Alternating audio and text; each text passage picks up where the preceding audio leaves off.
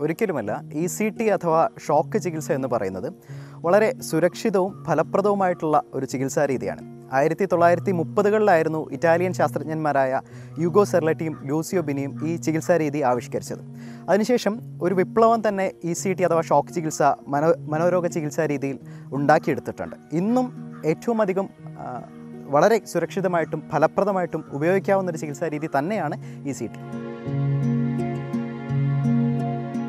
ഈ ചോദ്യത്തിൽ അടിസ്ഥാനപരമായി രണ്ട് കാര്യങ്ങൾ തെറ്റായിട്ടുണ്ട്. ഒന്നാമത്തേത് ഒരു വ്യക്തിയെ ശിക്ഷിക്കുക എന്നതല്ല ഒരു സൈക്യാട്രിസ്റ്റിന്റെ ധർമ്മം.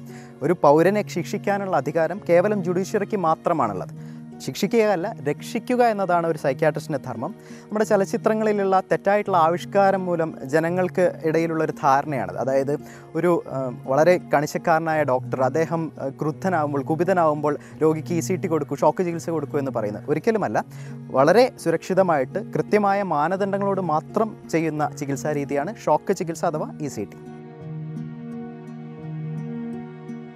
കടുത്ത വിഷാദം ആത്മഹത്യാ പ്രവണതയോട് കൂടിയിട്ടുള്ള വിഷാദ രോഗം അതുപോലെ തന്നെ ചികിത്സയോട് പ്രതികരിക്കാത്ത മരുന്നുകളോട് പ്രതികരിക്കാത്ത ഉന്മാദ രോഗം അഥവാ മാനിയ ദെൻ പ്രതികരണശേഷിയും ചലനശേഷിയും വളരെയധികം കുറഞ്ഞു പോകുന്ന ഒരവസ്ഥയുണ്ട്. ചില മാനസിക രോഗങ്ങളോട് അനുബന്ധമായിട്ട് വരുന്ന കാറ്ററ്റോണിയ എന്ന് പറയും ശാസ്ത്രത്തിന്റെ ഭാഷയിൽ. അപ്പോൾ കാറ്ററ്റോണിയയിലും അതോടൊപ്പം തന്നെ സ്കിസോഫ്രീനിയ സ്കിസോഫ്രീനിയയിലും ഉപയോഗിക്കാവുന്ന ചികിത്സാ രീതിയാണ് ഇ സി ടി. ഇത് ഒരുപക്ഷെ നമ്മുടെ എല്ലാവരുടെയും പ്രിയപ്പെട്ട ചലച്ചിത്രമായ താളവട്ടം മനസ്സിൽ ആഴത്തിൽ പതിഞ്ഞതുകൊണ്ട് തോന്നുന്ന ഒരു തെറ്റിദ്ധാരണ മാത്രമാണ്.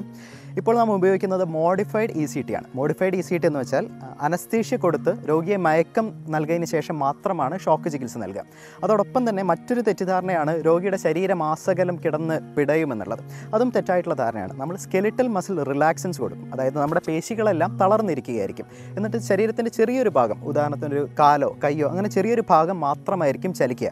അത് ഇ സി ടി എത്രത്തോളം ഫലപ്രദമായി എന്നറിയാനുള്ള ഒരു ഇൻഡിക്കേറ്റർ ഒരു സൂചകം മാത്രമാണ് ആ ശരീരത്തിന്റെ ചലനം. ഏതാണ്ട് ഒരു ഇരുപത് സെ ഇരുപത് ഇരുപത്തിയഞ്ചോളം സെക്കൻഡ് ശരീരം ചലിക്കുകയാണെങ്കിൽ ആ ഒരു ചികിത്സ ഫലപ്രദമായി എന്നാണ് അതിന്റെ അർത്ഥം. ആരിൽ ഉപയോഗിച്ചുകൂടാ എന്ന് പറയുമ്പോൾ ശാസ്ത്രത്തിന്റെ രീതിയിൽ അതിനെ രണ്ട് തരത്തിൽ സംസാരിക്കാം. ഒന്നാമത്തേത് ആബ്സല്യൂട്ട് കോൺട്രാൻഡിക്കേഷൻ അതായത് യാതൊരു കാരണവശാലും ഉപയോഗിക്കാൻ പാടില്ലാത്ത സിറ്റുവേഷൻ രണ്ടാമത്തേത് റിലേറ്റീവ് കോൺട്രാൻഡിക്കേഷൻസ് എന്ന് പറയും. അതായത് അല്പം ശ്രദ്ധയോടുകൂടി ഉപയോ ഉപ- ഉപയോഗിക്കേണ്ട അവസ്ഥ.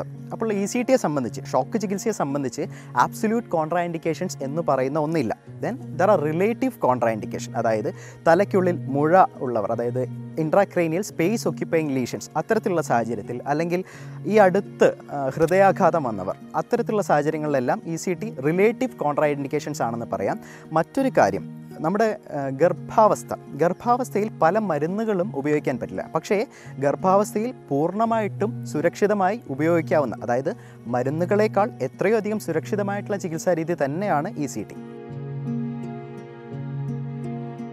പലർക്കും ഉണ്ടാകുന്നൊരു തെറ്റിദ്ധാരണയാണ്. ഷോക്ക് ചികിത്സ ഒരുപക്ഷെ മരണത്തിലേക്ക് നയിച്ചേക്കാം അല്ലെങ്കിൽ പെർമനന്റ് വെജിറ്റേറ്റീവ് സ്റ്റേറ്റ് കോമയിലേക്ക് നയിച്ചേക്കാം എന്നുള്ളത്. അതും ഒരു തെറ്റിദ്ധാരണയാണ്. ഇതിന് ഏറ്റവും വളരെ നമുക്ക് റിലേറ്റ് ചെയ്ത് സംസാരിക്കാൻ പറ്റുന്ന ഒരു കാര്യമെന്ന് പറയുന്നത് ചൂണ്ടിക്കാണിക്കാൻ പറ്റുന്ന ഒരു കാര്യമെന്ന് പറയുന്നത് ഒരു പല്ല് പറിക്കുമ്പോൾ അതായത് ഡെന്റൽ എക്സ്ട്രാക്ഷൻ. ഡെന്റൽ എക്സ്ട്രാക്ഷനിൽ എത്രത്തോളം ഒരു വ്യക്തിക്ക് മരണസാധ്യതയുണ്ടോ അതിനോട് സമാനമാണ് ഇ സി ടി അഥവാ ഷോക്ക് ചികിത്സ കൊടുക്കുമ്പോഴുണ്ടാകുന്ന മരണസാധ്യത. അതായത് പൂജ്യം ദശാംശം പൂജ്യം പൂജ്യം ഒന്ന് ശതമാനം മാത്രമാണ് ഒരു പല്ല് പറിക്കുമ്പോൾ ഉണ്ടാകുന്ന മരണസാധ്യത. അതിന് സമാനം മാത്രമാണ് അതിനേക്കാൾ ഒട്ടും കൂടുതലല്ല ഇ സി ടി അഥവാ ഷോക്ക് ചികിത്സ നൽ- നൽകുമ്പോഴുണ്ടാകുന്ന മരണസാധ്യത.